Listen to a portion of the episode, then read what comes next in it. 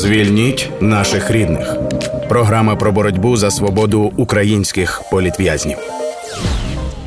Ефір громадського радіо продовжується програмою Звільніть наших рідних під час війни. Наша програма розповідає історії людей, міст, сіл і цілих регіонів, які опинилися в полоні російських окупантів. Ми говоримо про воєнні злочини Кремля і його військ щодо українського народу. Наша програма є ініціативою об'єднання родичів політв'язнів Кремля. Ведуть програму Анастасія Багаліка та Ігор Кутилянець. Разом з нами над випуском працюють звукорежисер Євген Глібов та відеоредакторка Тані Марія Литвинюк. Я також хочу нагадати нашим слухачам, що наш проект відбувається за підтримки американського народу, надані через Агентство США з е, міжнародного розвитку USAID в рамках проекту Права людини в дії. В наших програмах ми завжди розповідаємо про воєнні злочини Кремля або про події пов'язані з воєнними злочинами, які вчиняють окупанти на території України, і е, завжди е, закликаємо вас передавати інформацію про такі події, якщо звісно ви її знаєте, всіма доступними шляхами. Один з них є телеграм-бот, який називається Енергодарсос. Одним словом, цей бот створений для того, щоб ви могли швидко та безпечно передати будь-яку інформацію, яка може стосуватися воєнних злочинів. Вона обов'язково допоможе правоохоронцям і правозахисникам у встановленні правди і покаранні винних. Будь ласка, скануйте QR-код на екрані, якщо ви дивитесь на соціальних мережах, або ж просто заходьте в Телеграм і набирайте введете в рядку пошуку енергодарсос одним словом, бот з'явиться в результатах пошуку і розкаже, як правильно передати інформацію. Ну і до теми нашої програми Настю передаю слово тобі. Ігорю, дякую. Я одразу представлю нашого гостя, потім поясню, про що ми будемо сьогодні говорити. Наша сьогоднішня гостя це Дар'я Свиридова, правозахисниця, експертка коаліції Україна п'ята ранку, партнерка адвокатського об'єднання Азонс. А говорити ми будемо про адвокатів в окупованому Криму, яких е, переслідує окупаційна російська влада за роботу з родинами українських полонених і політв'язнів, яких росіяни отримують на окупованому півострові. Трошки розкажу про е, цю тему, щоб ми розуміли, з якими стартовими мовами ми починаємо цю розмову. Е, нагадаю, що ще в 2014 році, після початку окупації Криму, Росія, порушуючи е, міжнародне право, поширила на територію Криму дію свого законодавства незаконно. І Відтоді на окупованому півострові почали з'являтися так звані суди, правоохоронні органи, а також справи перших політв'язнів, яких почали судити в рамках сфальсифікованих процесів. Зараз, після початку повномасштабного російського вторгнення на територію окупованого півострова, тисячі українців, яких утримує російська пенітенціарна система. І адвокати, які працюють на території півострова, це часто єдиний спосіб дістатися і побачити і дізнатися про стан полоненого, але працюють ці адвокати у полі російського законодавства. Тобто зараз е, у розмові з Дарією Свиридовою ми одразу маємо з'ясувати статус людей, які працюють в полі російського законодавства. Дарія, вітаю. Доброго дня.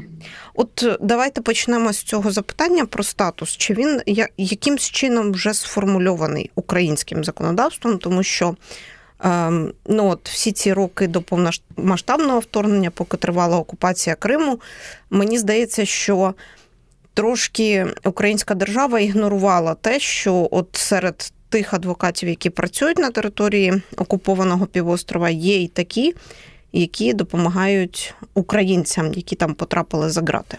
Ну, я би казала так, що ігнорує не тільки українська держава, а може навіть в меншій мірі їх ігнорує українська держава, як їх ігнорує професійна спільнота. А власне, я нагадаю, що всі адвокати України за законодавством мають бути членами Національної асоціації адвокатів України, власне, на яку відповідно до закону, в тому числі покладено питання сприяння і захисту прав адвокатів моніторинг дотримання ними можливості діяти в рамках стандартів професійної діяльності, і власне питання роботи адвокатів в умовах окупації, зокрема окупованого Криму, ну протягом майже 10 років ігнорувалося здебільшого професійною спільнотою, що на мою думку є теж великою проблемою, і в першу чергу великою проблемою. Щодо статусу цих адвокатів, ну, власне, держава визначилась, е, можна сказати, що визначилась з будь-якими правовими питаннями щодо окупованих територій, прийнявши в 2014 році відповідний закон 1207, він з великою назвою щодо особливостей регулювання правових відносин, скажімо так, на окупованій території Криму. Е, це дія, дія цього закону в подальшому була поширена наразі на всі окуповані території і анексовані Російською Федерацією. І е, закон каже про те, що ну власне будь-які органи, акти, документи, які створюються окупантом в порушення законів України на окупованих територіях, не мають жодних правових наслідків. Ну відповідно, виходячи з цієї однієї з ключових норм цього закону, ми власне можемо робити висновок, що будь-які структури адвокатського самоврядування, в тому числі які створені на цій території порушення українського законодавства згідно законодавства Росії, так само Україна не визнає, не визнає наслідки їх діяльності, але власне не визнавати той факт, що на цій території встановлено окупаційний режим, що цю територію анексовано, на цій території Росія створила свої незаконні суди. Правоохоронні органи ну неможливо, да ми ми про це кажемо. Це фіксується міжнародними місіями, це фіксується Україною, власне, в тому числі в рамках кримінальних проваджень, і досліджуються в тому числі документи, які створюються незаконними структурами. Як власне і факт роботи адвокатів на цій території і захист е, ними прав наших громадян, зокрема, так само є фактом, е, який ми не можемо ігнорувати, не дивлячись на те, що власне визначається нашим законодавством. Е, тому на цій території дійсно продовжують свою діяльність українські адвокати тому числі на цій території власне е, здійснюють діяльність ті адвокати, які отримали право на ведення такої діяльності вже в умовах окупації за російським законодавством. В тому числі серед них є адвокати, е, громадяни України, які були вимушені отримати е, право від Росії здійснювати свою адвокатську діяльність. І адвокати, які захищають наших політв'язнів в умовах окупації, тобто це теж факти, які там відбуваються, ну які ми можемо ігнорувати, звичайно, але насправді відсутність позиції щодо цього в Україні, ну на мою думку, буде тільки шкодити з багатьох причин. По перше, власне, оцінка діяльності адвокатів як на користь наших громадян, да, коли адвокати захищають наших громадян в окупації, дуже важливо, дуже важливо фіксувати факти порушення їх прав в умовах, коли вони вони власне надають такий захист. Так не менш важливим є, наприклад, фіксація документування тих фактів, коли адвокати в умовах окупації власне діють на шкоду клієнтам і співпрацюють з ФСБ. І тут треба чітко розуміти, що адвокати, які зараз працюють в окупованому Криму, вони всі теж е, неоднорідні за своїм е, статусом мають бути, тому що є власне російські адвокати, які приїхали в Крим. І працюють там е, під час окупації, але є російськими громадянами. А є адвокати, які власне є громадянами України, Е, залишаються попри окупацію українськими громадянами. Росія вважає їх громадянами Російської Федерації. Ці адвокати були змушені. Е, перереєструватися, я так розумію, на російські е, за російськими умовами для того, щоб продовжувати працювати. І власне ну, загальна Да, да, загальна цифра, я можу сказати, що маємо розуміти, що на момент окупації в Криму було біля 1700 адвокатів. Це громадяни України, які мали статус українських адвокатів відповідно до законодавства України. Після початку окупації, станом на останні там пару років, за даними правозахисних організацій, залишилось на території окупованого Криму біля 800 адвокатів. Це громадян України, які мають право е, здійснювати адвокатську діяльність діяльність за українським законодавством, тобто мають статус українського адвоката. Здебільшого всі інші, скоріш за все, або припинили свою адвокатську діяльність, або залишили цю територію. Е, ну, стали, наприклад, внутрішньопереміщеними особами. Е, що стосується російських адвокатів, то власне теж за даними правозахисних організацій, за час окупації на територію Криму було переміщено біля 100 адвокатів. Це громадян громадян Російської Федерації з території Російської Федерації, які власне мають право на здійснення адвокатської діяльності за законодавством Росії. Ну і це складає зараз е, станом на сьогодні десь біля 10% від загальної кількості адвокатів, які не здійснюють свою роботу в Криму. Що стосується тих умовно 800 адвокатів українських, які залишились в Криму і продовжують свою діяльність, то власне безумовно вони вимушені були, по-перше, отримати російський паспорт на окупованій території, бо без цього просто неможливо жити там, і неможливо було отримати право на подальшу професійну діяльність. Тобто, умовами продовження своєї роботи в окупації було те, що е, ну адвокат мав отримати російський паспорт, який ми не визнаємо, і мав фактично е, здати так звані іспити, ну фактично отримати ем, свідоцтво про право на адвокатську діяльність, тобто дозвол від Росії на здійснення адвокатської діяльності на на окупованій Росією території території України, тобто в Криму. Умовно, не виконавши ці дві вимоги, будь-який український адвокат просто не міг продовжити свою роботу в умовах окупації. Тому, звичайно, всі українські адвокати, які сьогодні продовжують свою роботу на цій території, вони вимушені були і отримати паспорт, і власне отримати це свідоцтво російське про можливість здійснення адвокатської діяльності, і власне взаємодіяти з окупаційними структурами, да ходити в окупаційні суди, взаємодіяти з незаконно створеними правоохоронними органами.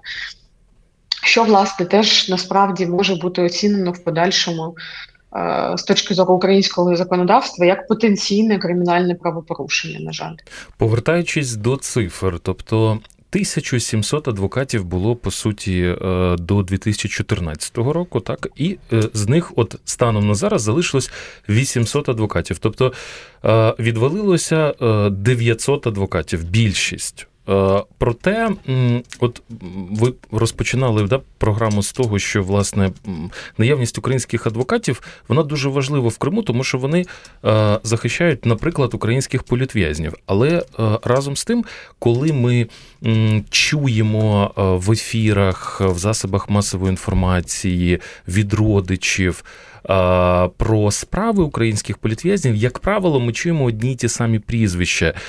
Не знаю, на, на мій погляд, це можливо до 10-15 адвокатів, да, до 10-15 одних і тих самих прізвищ, які в принципі опікуються всіма відомими нам справами, да, які були відкриті росіянами за політичними мотивами в Криму.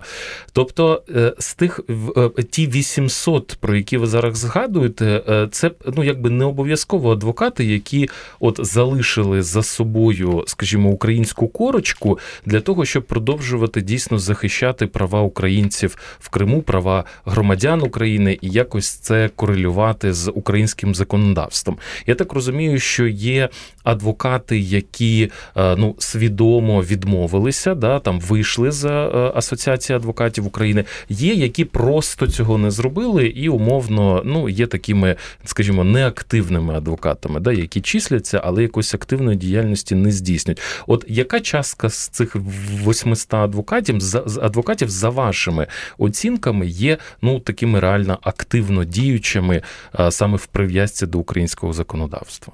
Дивіться, коли ми кажемо про адвокатів, які залишились в Криму, дуже важко казати про те, що вони діють в прив'язці до українського законодавства. Вони вимушені діяти в прив'язці до російського законодавства, бо ця територія окупована і анексована. І здійснювати правовий захист своїх підзахисних, чи то в кримінальних провадженнях, чи в цивільних спорах, вони вимушені, це не їх вибір, це те, що ці умови, які їм встановив окупант, вони вимушені здійснювати в умовах законодавства Російської Федерації. Можливо, хтось з них продовжує продовжував, я думаю, до 22-го року свою роботу і на підконтрольній Україні території поки що можна було виїжджати, і це фізично було можливо, бо наразі. Е, з початком повномасштабного вторгнення, ну фактично адміністративна межа між Кримом і Херсонською областю це просто зона бойових дій. Тому, звичайно, ніяких там зараз переміщень є неможливими фізично людей цивільних, але Раніше, можливо, хтось з цих адвокатів мав якусь діяльність і на підконтрольній Україні території, але здебільшого адвокати, які залишились в окупації, працювати, вони здійснюють свою діяльність згідно російського законодавства, в тому числі і ті, які захищають і працюють в справах політичних в'язнів. Е, ті адвокати, які сьогодні не здійснюють свою діяльність, причини цього доволі важко зараз встановити. Насправді, Національна асоціація за ці роки ну ніколи не робила якогось огляду щодо ситуації з дотриманням прав адвокатів на цій території, щодо ситуації з дотриманням прав адвокатів внутрішньопереміщених осіб. У нас досі за 10 років немає відновлених на підконтрольній Україні території Рада адвокатів е, Автономної Республіки Крим міста Севастополя. Кожна область України має свої ради адвокатів. Так, такі ради адвокатів не відновлені щодо кримських адвокатів. Фактично, адвокати, наприклад, внутрішньопереміщені особи з Криму, ну вони фактично вимушені були розчинитись по всій території України і стати членами рад адвокатів в інших областях, де вони фактично ну, проживають е, після е, вимушеного залишення території Криму. Е, Щодо активності, неактивності адвокатів, ну я скажу так: в принципі, я би. Я б не поділяла адвокатів да, на якихось активних, неактивних. Е, Є адвокати, які просто продовжили свою роботу, як і більшість цивільного населення в умовах окупації, е, в тих умовах, в яких вони вимушені продовжувати цю роботу. Є адвокати, які, на жаль, співпрацюють проактивно, добровільно з органами ФСБ. Таких адвокатів, на мою думку, меншість, бо ми знаємо про такі випадки. Вони фіксуються, коли самі жертви заявляють про це.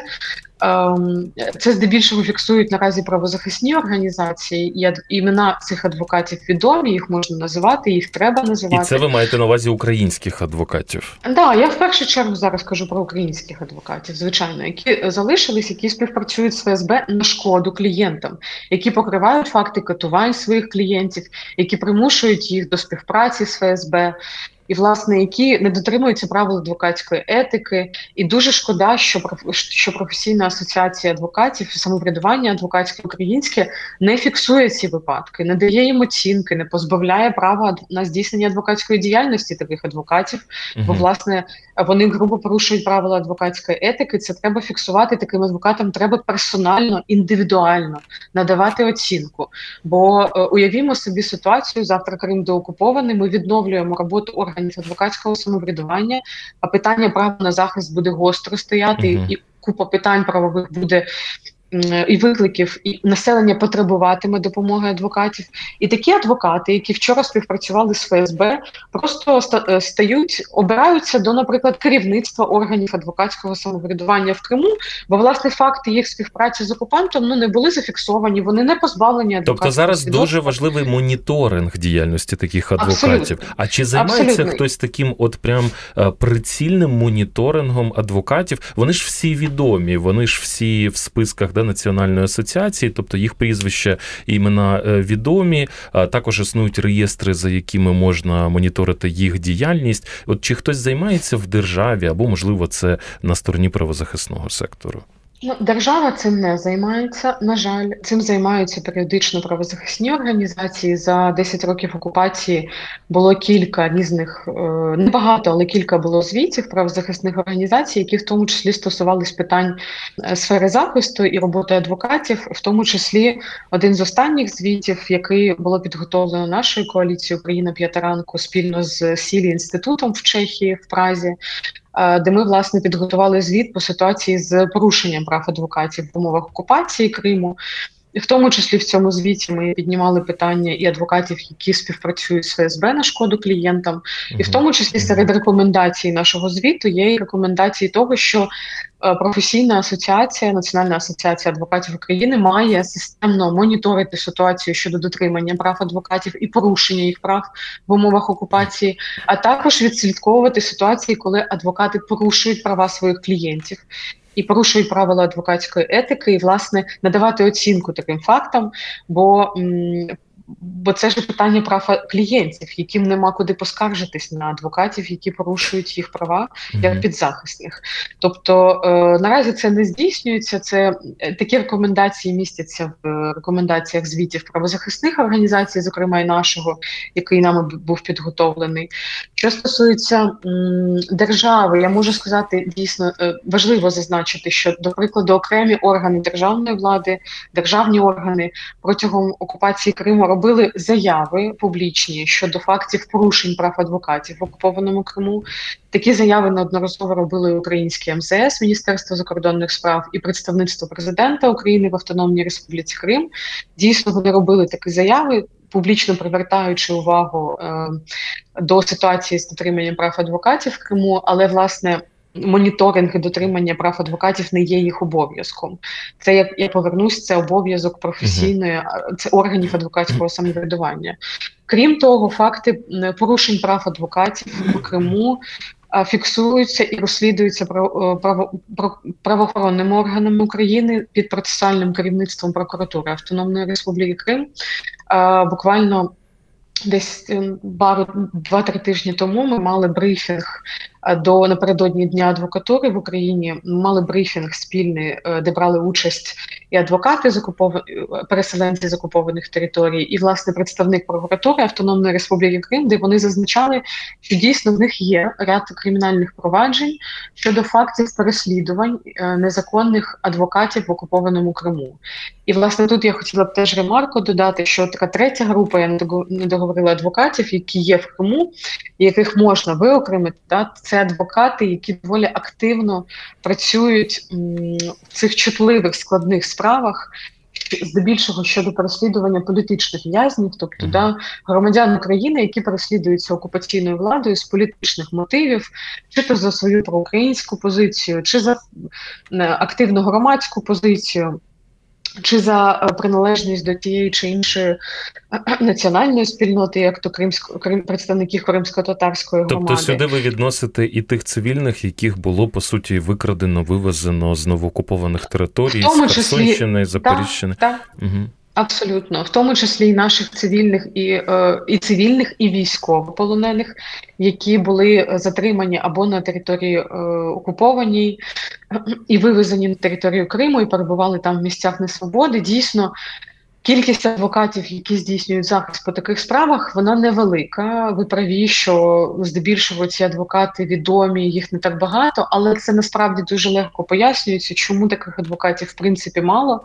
Бо е, в тому числі ми і в нашому звіті це фіксували, і це зафіксовано не тільки в звітах правозахисних організацій, але й в звітах міжнародних організацій, таких як ООНівських, е, парламентської асамблеї Ради Європи, неодноразово за роки окупації Криму в своїх звітах і резолюціях вони фіксували, і ми про це кажемо в останньому звіті, що адвокати, які працюють по таких чутливих справах, захищають полонених, захищають осіб, які переслідуються з політичних мотивів, журналістів, які працювали в окупованому Криму. Такі адвокати самі останні роки стають об'єктами політично мотивованих, фактично переслідувань з боку окупаційної влади.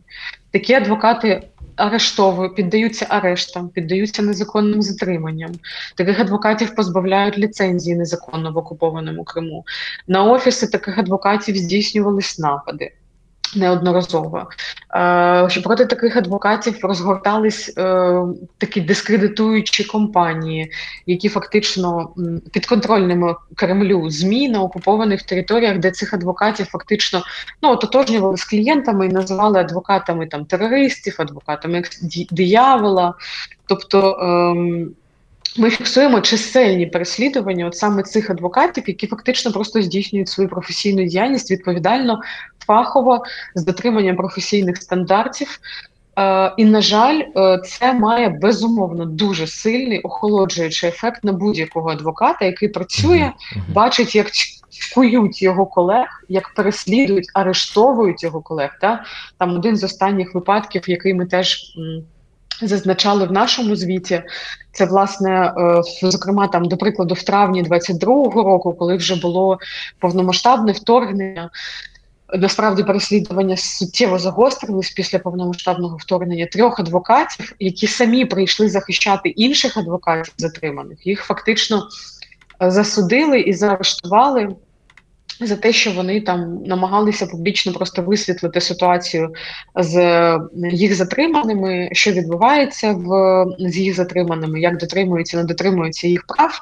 І от, власне, ці адвокати, ем, серед яких був Назім Шейхмамбетов, Айдера Заматов, Емінея Вамілєва, яка, до речі, є заслуженою юристкою України. Всі вони кримсько-татарські адвокати, так? Всі з них Ну, конкретно в цьому випадку, да, кримсько-татарські випадки, які були затримані, вони отримали е, від 8 до 5 діб арешту, якщо не помиляюся, адміністративного.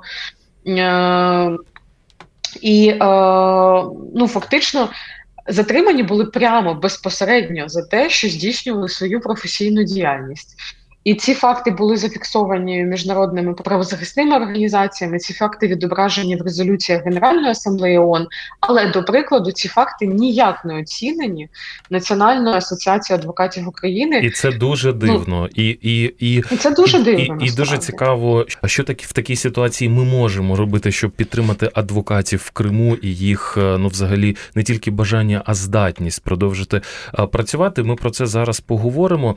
Е, з нами Дар'я Свири. Свиридова, е, правозахисниця і експертка коаліції Україна п'ята ранку, а також партнерка адвокатського об'єднання Азонс. Коротка реклама, і ми повертаємося до ефіру програми Звільніть наших рідних. Звільніть наших рідних. Програма про боротьбу за свободу українських політв'язнів. В ефірі громадського радіо програма Звільніть наших рідних. Я нагадаю, що сьогодні ми говоримо про е, діяльність адвокатів, українських адвокатів на території тимчасово окупованого Криму і ті виклики, з якими вони стикаються, е, намагаючись захищати права українських громадян на е, тимчасово окупованій території. Нагадаю, що сьогодні з нами наша гостя Дар'я Свиридова, правозахисниця, експертка коаліції Україна П'ята ранку, партнерка адвокатського об'єднання Азонс. Дар'я ми говорили е, до реклами якраз таки е, про. Е, той тиск, який як формально, так і неформально, да, якимись не неофіційними способами окупаційна влада намагається здійснювати постійно на адвокатів на території Криму. Як ну мені чесно кажучи, вар важко уявити, як ті адвокати, які працюють ще з 2014 року в умовах окупації, да, от вже 10 е, років, 10 років майже, де вони беруть е, ну, якісь сили, ресурси, інструменти, по-перше, щоб захистити себе ну просто від свавільного якогось затримання ув'язнення. По-друге, щоб ну продовжувати цю роботу, тому що е, ми пам'ятаємо там в 2014-2015 році, ну якось всім здавалося, що до окупація вона ну, дуже близько, що все це дуже тимчасово, і варто зараз так напрягтися, і е, да, кожен має робити свою роботу, і все буде добре. Але от зараз 10 років, і ці люди продовжують працювати. Як ви бачите, взагалі з чиєї сторони має надходити підтримка для таких людей, які існують, можливо, міжнародні якісь способи їх все таки захищати і витягувати з незаконного ув'язнення, якщо це взагалі можливо, або попереджати такі ув'язнення? Звідки вони беруть сили, чесно не знаю. Для мене це дуже мужні люди, адвокати, фахівці, е, які дійсно віддані професії, які дійсно є захисниками з великої літери. Е, я абсолютно розумію тих адвокатів, яким важко наважитись е, на те, щоб вступати в такі справи, бо, як я і казала, це Ну, це власне добровільно погодитись на те, що завтра тебе можуть позбавити і права на професію в кращому випадку, а в гіршому заарештувати там або позбавити там майна і чого завгодно. Але ем, враховуючи те, що такі адвокати залишаються е, в Криму, е, ну нам дуже важливо робити все, щоб щонайменше підтримувати їх щонайменше висловлювати солідарність, говорити про цю роботу, яка доволі часто є невидимою просто. Uh-huh. Хоча насправді саме завдяки адвокатам, і дуже слушно ви казали на початку, саме завдяки адвокатам дуже часто в умовах, коли на окупованій території немає доступу ані міжнародні місії, ані журналісти незалежні, і особливо після повномасштабного вторгнення, коли фізично потрапити на ці території практично неможливо.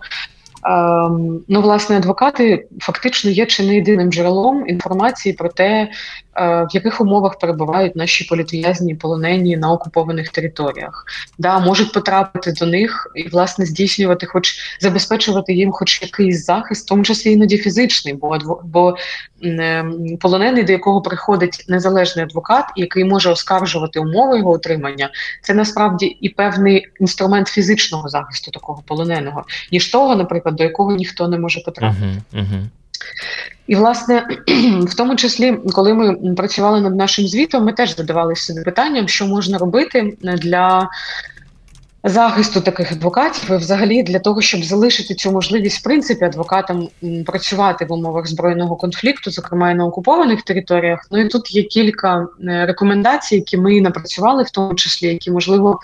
Я б озвучила, і мені видається це важливим. Ну, по-перше, як я вже і казала, дуже важливо, аби Національна асоціація адвокатів України власне е, зробила цей ці питання власне собі на порядку денному. І адвок... Асоціація адвокатів України має систематично моніторити ситуацію з дотриманням прав адвокатів, які продовжують свою роботу в умовах окупації, в тому числі надавати оцінку діям тих адвокатів персонально, які порушують правила адвокатської етики, співпрацюють з окупантом на шкоду національним інтересам і на шкоду своїм клієнтам. Е, це є вкрай важливим. Е, і, власне, як професійна спільнота підтримувати адвокатів, які дотримуються професійних стандартів і працюють в умовах окупації, продовжують працювати в тих умовах, які є.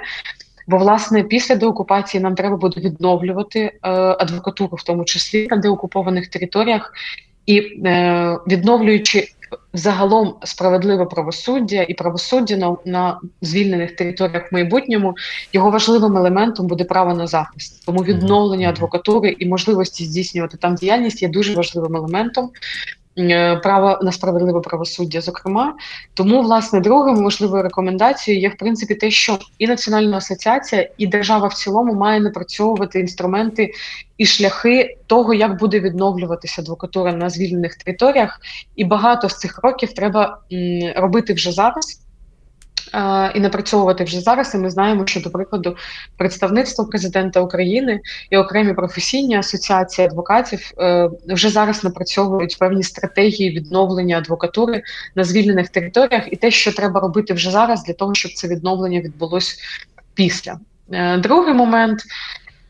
Що може робити держава, використовуючи, наприклад, міжнародні інструменти, це власне є один з інструментів, який ми нам вдається важливим використовувати. Це власне інструмент спеціального доповідача ООН з питань незалежності суддів та адвокатів.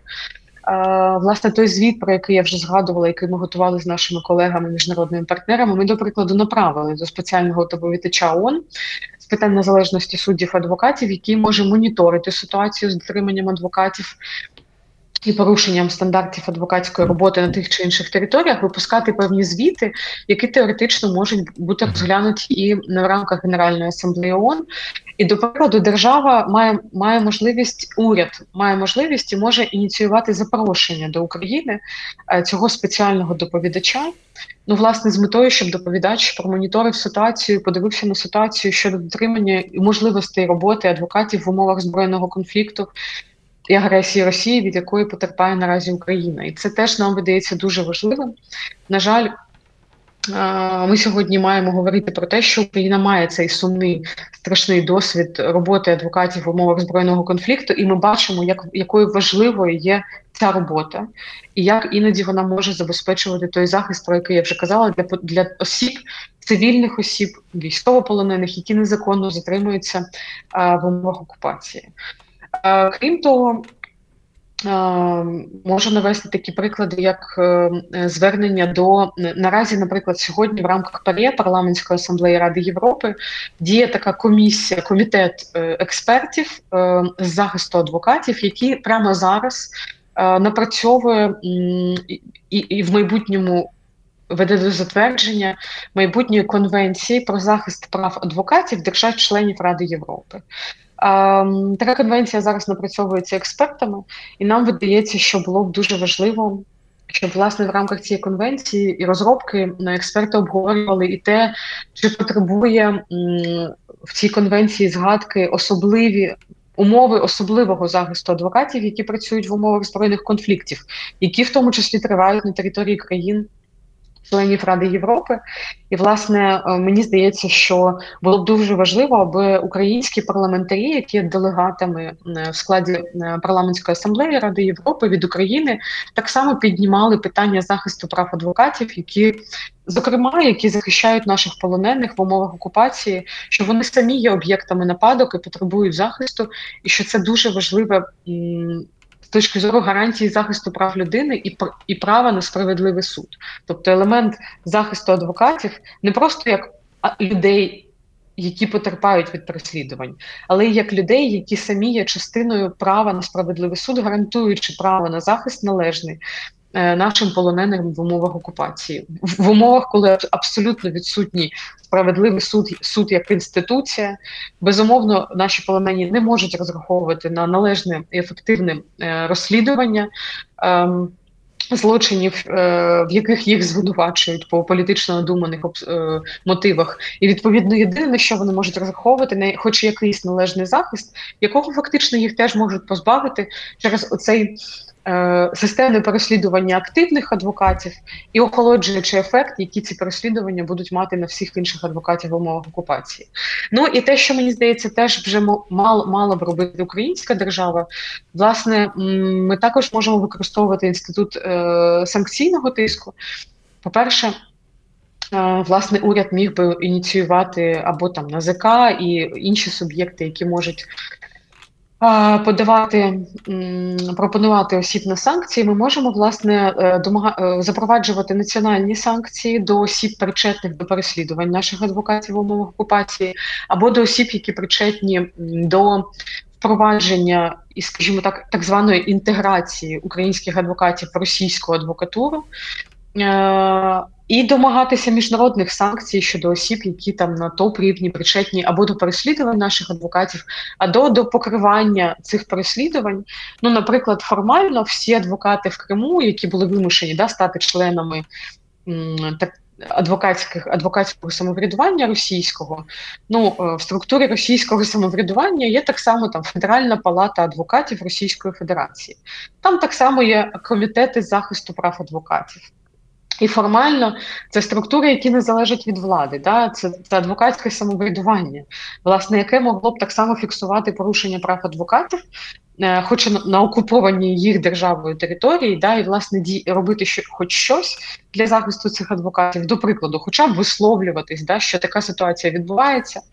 Е, власне, адвокатська спільнота Росії не мала здебільшого за виключенням окремих адвокатів, не мала ніякої позиції. Вони доволі активно керівництво адвокатури Росії е, сприяли створенню е, адвокатури Росії на території окупованого Криму. Вони власне відвідують окупований Крим. Один од, один з осіб представників е, федераль... керівництва Федеральної палати адвокатів Росії, так званий Геннадій Шаров, який фактично ключова особа, який створював е, органи адвокатського самоврядування Росії в Криму. Ну от, до прикладу, він е, не під санкціями українськими, а на сайті, який було створено НАЗК, якщо не помиляюсь, санкції війна, він висить як особа, як яка перебуває під загрозою застосування санкцій, але санкції до нього досі не застосовані.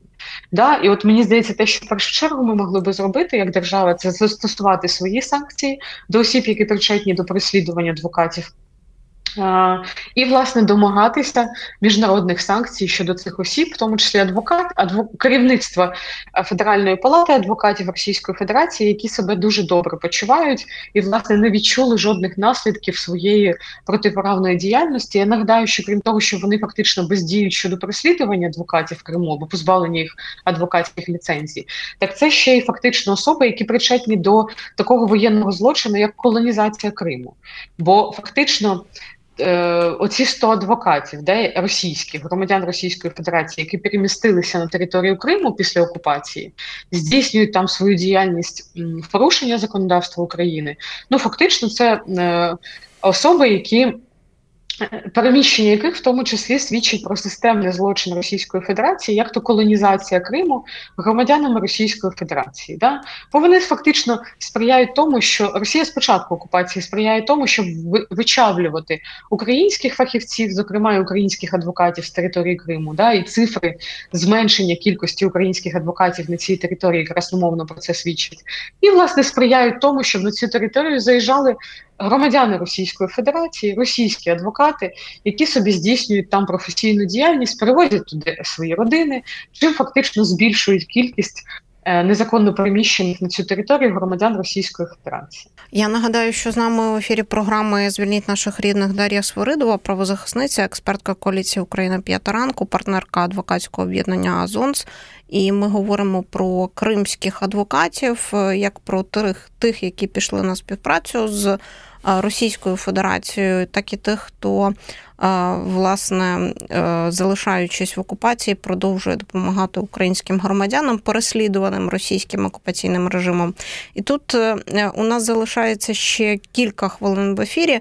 Але спробуємо вкласти в них таке глобальне запитання. Мені здається, те, яке в принципі нас е, сильно турбує в контексті деокупації окупованих територій, як після деокупації е, хірургічно розібратися, хто співпрацював з ФСБ, а хто ні.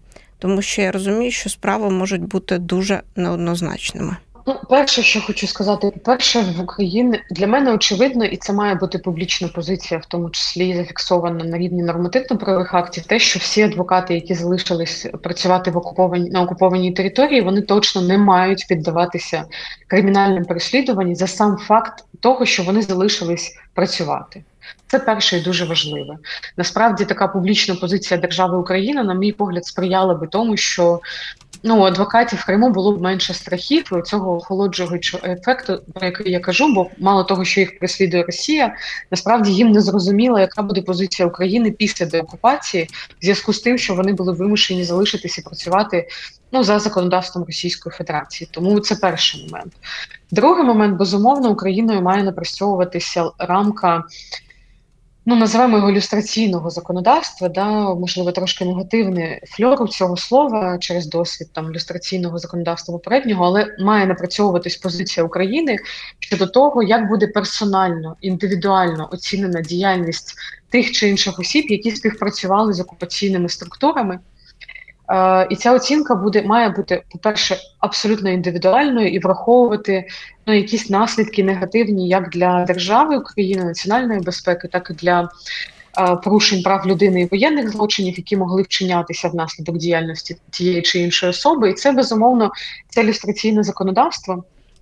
І ці підходи мають мають стосуватися в тому числі і адвокатів персонально.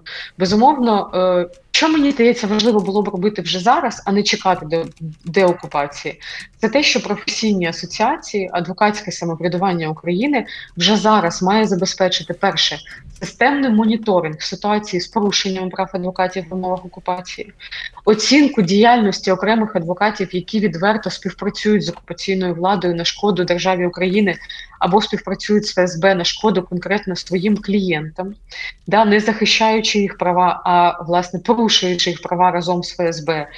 Е, і незаконно створеними судовими структурами на цій території, давати їм оцінку, вже зараз піднімати питання того, чи можуть вони продовжувати свою адвокатську діяльність і бути взагалі адвокатами України. Ми не маємо чекати деокупації, мають вже зараз напрацьовуватися механізми розгляду. Таких дисциплінарних проваджень щодо окремих адвокатів і такий досвід вже є. Власне, е, за 10 років, правда, один випадок за зверненням правозахисної організації минулого року адвокатка, яка очолює Севастопольську незаконно створену окупаційну російську адвокатуру, вона була позбавлена права на здійснення адвокатської діяльності за законодавством України. Ну і безумовно. Ми маємо, як я вже і казала, е, держава і адвок... органи адвокатського самоврядування вже зараз мають і підтримувати е, адвокатів, які сміливо продовжують свою діяльність в умовах окупованого Криму. Да, це і питання солідарності, це і питання оцінки діяльності тих, хто порушує їх права, і це власне максимальний розголос, публічність е, того, що ці переслідування адвокатів відбуваються. Ну і вже зараз має напрацьовуватись рамка, як буде відбуватись відновлення адвокатури на окупованих на деокупованих звільнених територіях. По перше. Як ми будемо оцінювати дійсно е, діяльність тих адвокатів, які діяли на шкоду Україні своїм клієнтам, як ми зможемо допомогти всім іншим адвокатам продовжити свою діяльність і інтегруватися в українське правове поле? Да? Бо ми ж розуміємо, що це адвокати, які фактично 10 років не практикували за українським законодавством, і фактично ну їм треба створити умови для того, щоб вони могли відновити свою можливість працювати і продовжувати свою професійну діяльність. Ну і ще дуже важливе питання: вже треба зараз думати, як стимулювати повернення адвокатів-переселенців до окупованого Криму після деокупації, і власне залучення ще фахівців інших адвокатів на цю територію. Бо кількість викликів питань правових питань, зокрема з якими стикнеться населення деокупованого звільненого Криму і інших окупованих наразі територій, воно буде величезне. Якщо до окупації було, наприклад, там 1700 адвокатів, які в цілому задовільняли запит населення на отримання правової допомоги, то зараз, очевидно, після деокупації потреба в таких адвокатів буде значно більше. Можна казати про те, що буде ну щонайменше потреба е, в тому, щоб було щонайменше вдвічі більше адвокатів, хоча б певні перші роки після деокупації. Тобто нам треба буде тільки в Криму не 1700, там а 3-4 тисячі адвокатів мінімум, які будуть працювати там і надавати допомогу. Е, цивільному населенню на цих територіях для того, щоб реінтегрувати це населення в українське правове поле, да постане там сотні тисячі питань там захисту і відновлення прав власності, да, там питання соціальних виплат, питання м, регулювання правовідносин, там відновлення роботи суб'єктів господарювання, тобто те, це чисельні питання, в кожному з яких наші громадяни будуть потребувати правової допомоги, яку мають надавати і можуть надавати адвокати, яких наразі там залишилось 800, і вони не практикували за українським законодавством останні 10 років. Тому е, питання відновлення адвокатури має пропрацьовуватись державою вже сьогодні і органами адвокатського самоврядування, в тому числі. І увага до цих питань це власне один з інструментів, який я сподіваюся буде стимулювати, звертати державу і органи адвокатського самоврядування увагу до цього питання питань. Дар'я, буквально хвилина залишається, але хочу задати ще дуже важливе, ну таке практичне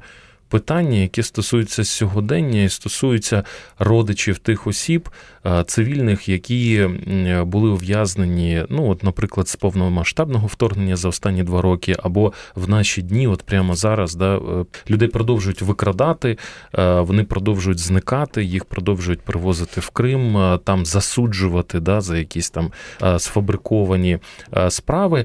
До повномасштабного вторгнення нам було більш-менш все зрозуміло. Ми мали список там умовно 100-150 політв'язнів, і ми знали фактично е, адвоката кожної да, з е, цих людей зі списку.